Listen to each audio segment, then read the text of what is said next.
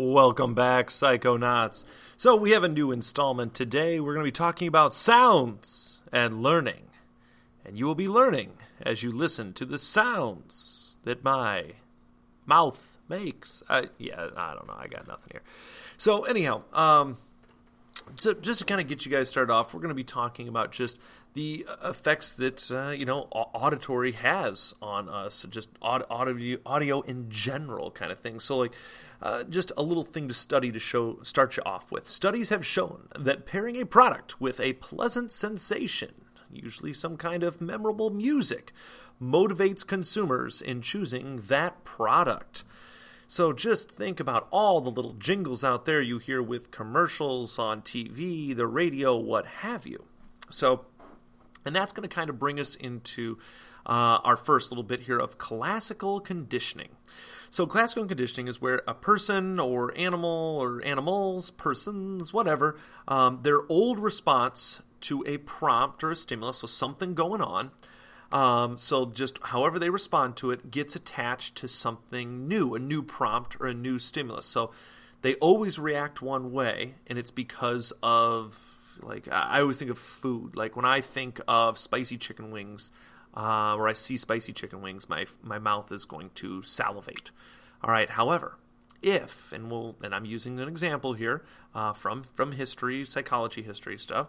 Um, if we compare like the ringing of a bell every time that you know these spicy chicken wings are near me then i will also salivate after a while it'll become attached to that new stimulus the bell ringing is uh, also and that is called classical conditioning and kind of the father of this is this russian physiologist ivan pavlov so Pavlov wanted to understand how a dog's stomach prepares to digest food when something is placed in its mouth.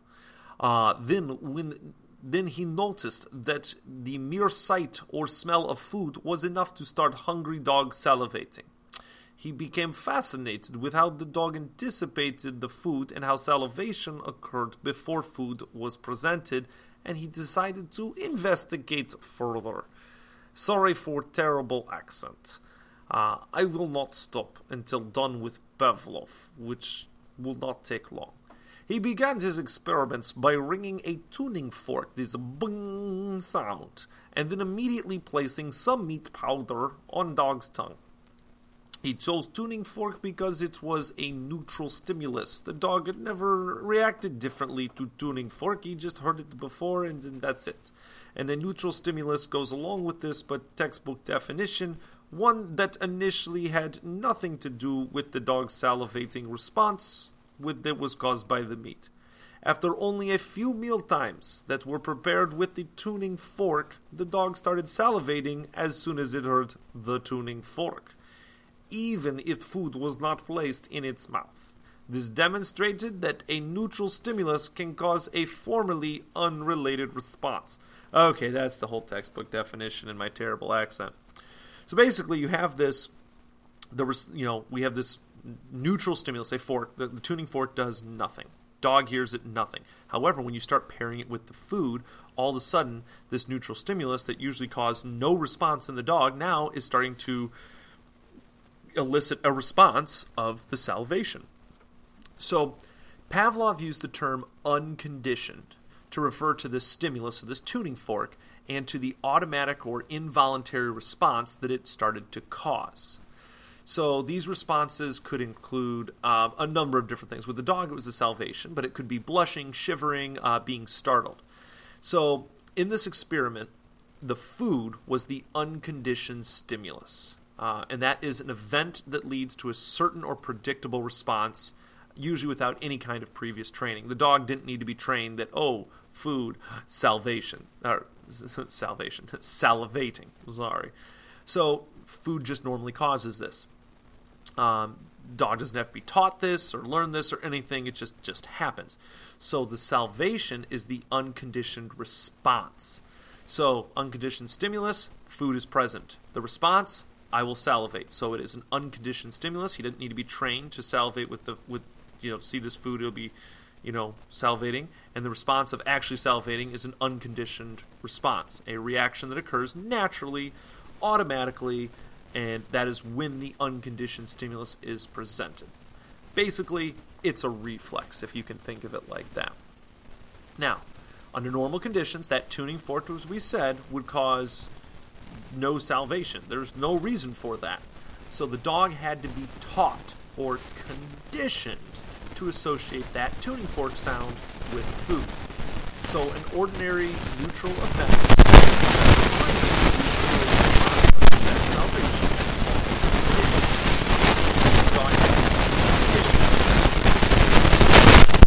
uh, or that this stimulus provide you know would be associated with food. And then the salvation that was caused was a conditioned response. So even though salvation already happened which was unconditioned with the unconditioned stimulus when it's paired with the conditioned stimulus it becomes a conditioned response. So the tuning fork normally was nothing was neutral but now it is being paired up and now it is conditioned that this stimulus will re- elicit a response a conditioned response of salvation so a conditioned response is a conditioned response of, of, of a learning a learned outcome. Like this, you, you have learned to do this.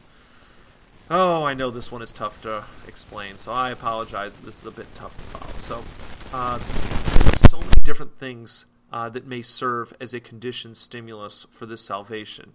So, the sight of food um, entering the room, the sound of a tone, a flashing light paired with it can can be turned into this conditioned stimulus and then lead to the salvation. And once they, they get this, it's called an acquisition, or the acquisition of a classically conditioned response generally occurs gradually over time, and then you get this acquisition, you've learned it, kind of thing. Remember, that's all about the learning.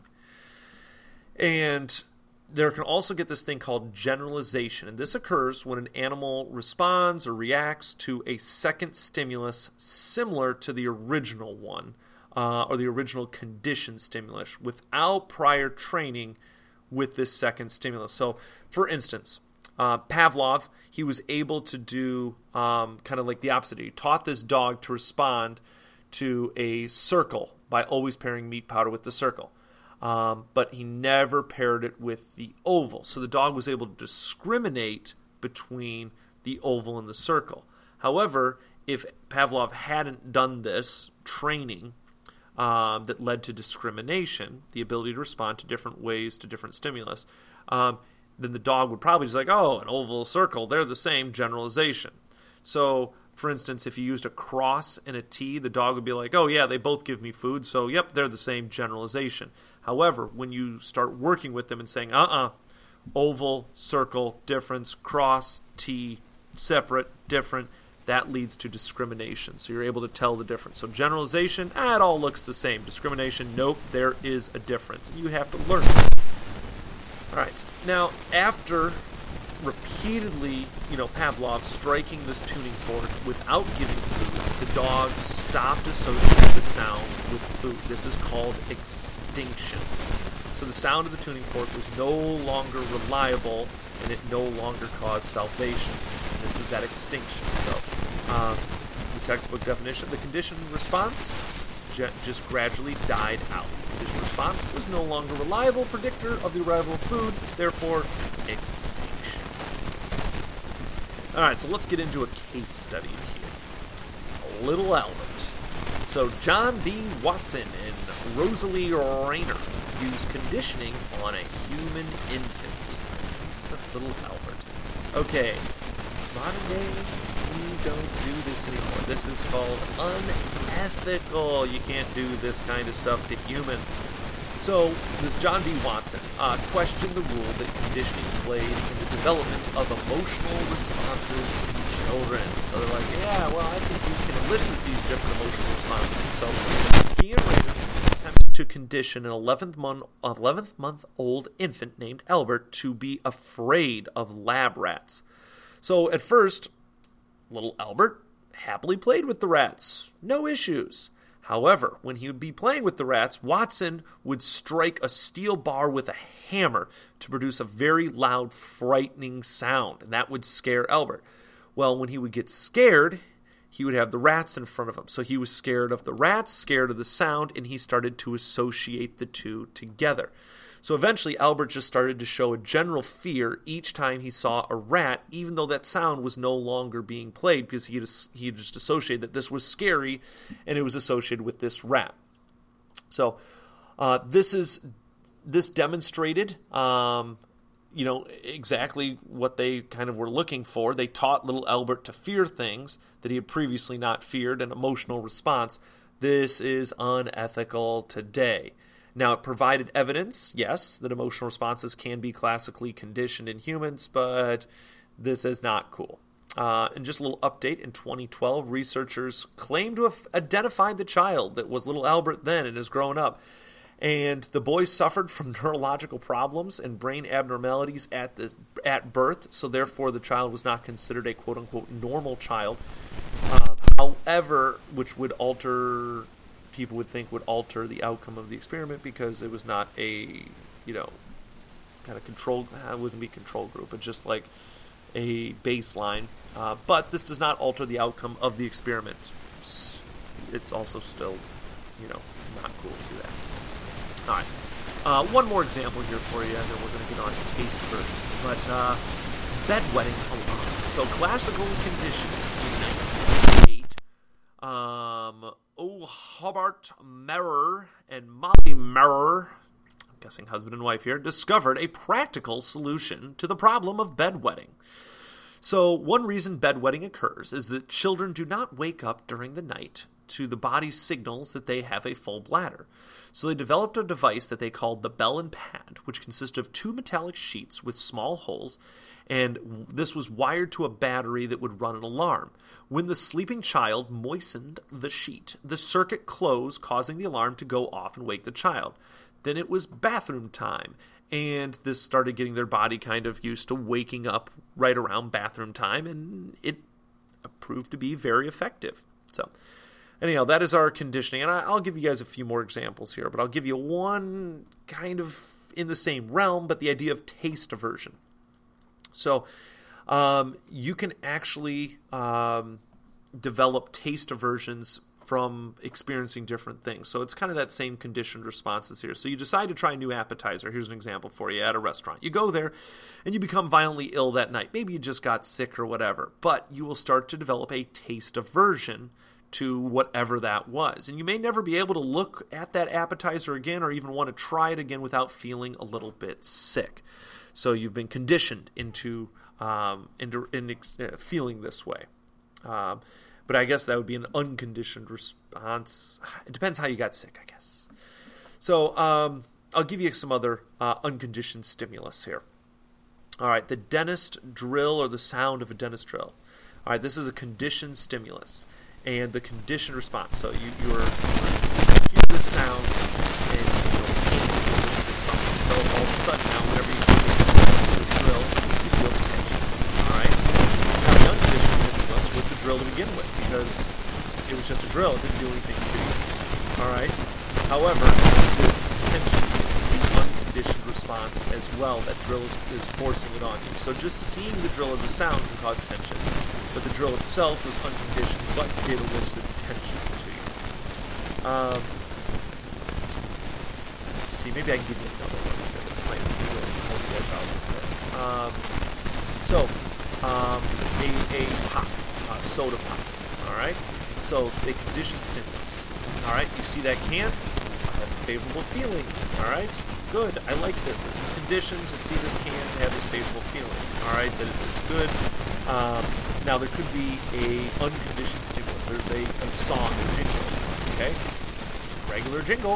Um, I've heard it before, but once I pair it with this food that I like, this drink that I like, now I hear that jingle, I get that favorable feeling. So the, the conditioned response and the unconditioned response are the same, but we found a way to attach something else that catches jingle to it. So, basically, your summary is, kind of bring it all together, classical conditioning helps animals and humans predict what is going to happen. So, uh, I don't know how else to help you out. That's just kind of the bare bones. Now, this whole idea of classical conditioning is an example of behaviorist theory. We're going to get into behaviorism. Which is the attempt to understand behavior and mental states in terms of relationships between observable stimuli and observable responses. And these behaviorists, which is part of behaviorism, are psychologists who study only those behaviors that can be observed and measured. And they emphasize actions instead of just thoughts. What people are actually doing, what's observable, what's measurable, not just what's going on in the brain. According to behavior, a person's environment is what determines how they behave. So, um, to give you a um, kind of not quite done with it here. Um, we're going to talk about so we're going to talk about reinforcement in regard to operant conditioning. This is learning of the consequences of behavior. That's why it's stated right here after behaviors. So uh, the learner will repeat or eliminate behaviors to get a reward or to avoid punishment. So make sure you know the difference between. So the big difference lies in how the researcher conducts the experiment. So classical conditioning, which we've already gone over pretty extensively so far. We've been talking about this stuff for oh good lord, we're getting close to 20 minutes, so I'm gonna have to I try to stop around 20. Hopefully you guys have figured that out. So classical conditioning, the researcher presents the conditioned and unconditioned stimuli independent of the participant's behavior. Reactions to the conditioned stimulus are then observed by the researcher. All right, and then we eventually kind of pair them together. All right, operant conditioning. This is our new one. The participant must engage in a behavior in order for the program outcome to occur. So if they don't do it, they won't, you know, you need to go to X do X and C whatever. So basically, the study of operant conditioning is a study of how voluntary behavior, we're not forcing people into it, is affected or influenced by its consequences. So natural interactions and reactions. So, um, classical conditioning. The response triggered by the stimulus is an involuntary response. Operant conditioning. The voluntary response causes a reinforcing stimulus. Stimuli. All right. So, classical conditioning. Always a specific stimulus that elicits a certain response. Operant conditioning. No identifiable stimulus, learner must first respond, then behavior is reinforced. We're not really telling them what to do. We're waiting for them to do something and then we'll reinforce it. So we have to wait until they do something and then we're like, yes, good job. Here's a carrot. All right, classical conditioning. Specific stimulus does not depend upon learner's response. Operant conditioning reinforcement depends on learner's response behavior. All right, and finally, classical conditioning. Environment elicits response from the learner.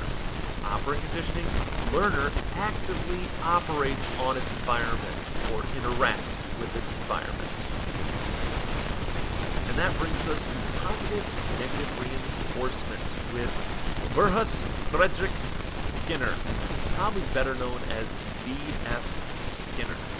All right, so reinforcement, a stimulus or an event that increases the likelihood that the preceding behavior will be repeated.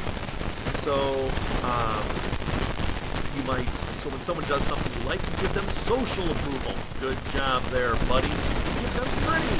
Good job there, buddy. Extra privileges. Enjoy your day, buddy. You give them something that they like. Those are some common ones. It's something to reinforce the behavior that you like to see. And primary reinforcement this is one that satisfies a biological need. Uh, so hunger, thirst, sleep, um, food water are examples of primary reinforcement. Now secondary reinforcement, reinforcer, sorry, is one that has to compare with primary reinforcement reinforcement that and the classical that require the value and the ability to reinforce and for. Um, with enough conditioning, almost any stimulus can acquire the value and become secondary reinforcement, such as a warm bed or smoking break. Uh, the best example of this is money. All right, money by itself is a behavior, don't care, but because over time it's associated with money, can get drink, whatever. It has become a huge example of secondary reinforcement in human society. Um, so yeah, money can buy things that we want. Um, so uh, I guess others for secondary reinforcement praise, status, privilege, um, your grades in school are just numbers, but they they get you other things. And I'm going to uh, slow down a little bit here. I think. All right, let's talk about this reinforcement of these behaviors uh, reward systems. Uh, pause here on this one and come back to it. Um, we'll talk about schedules and reinforcement. Be back soon.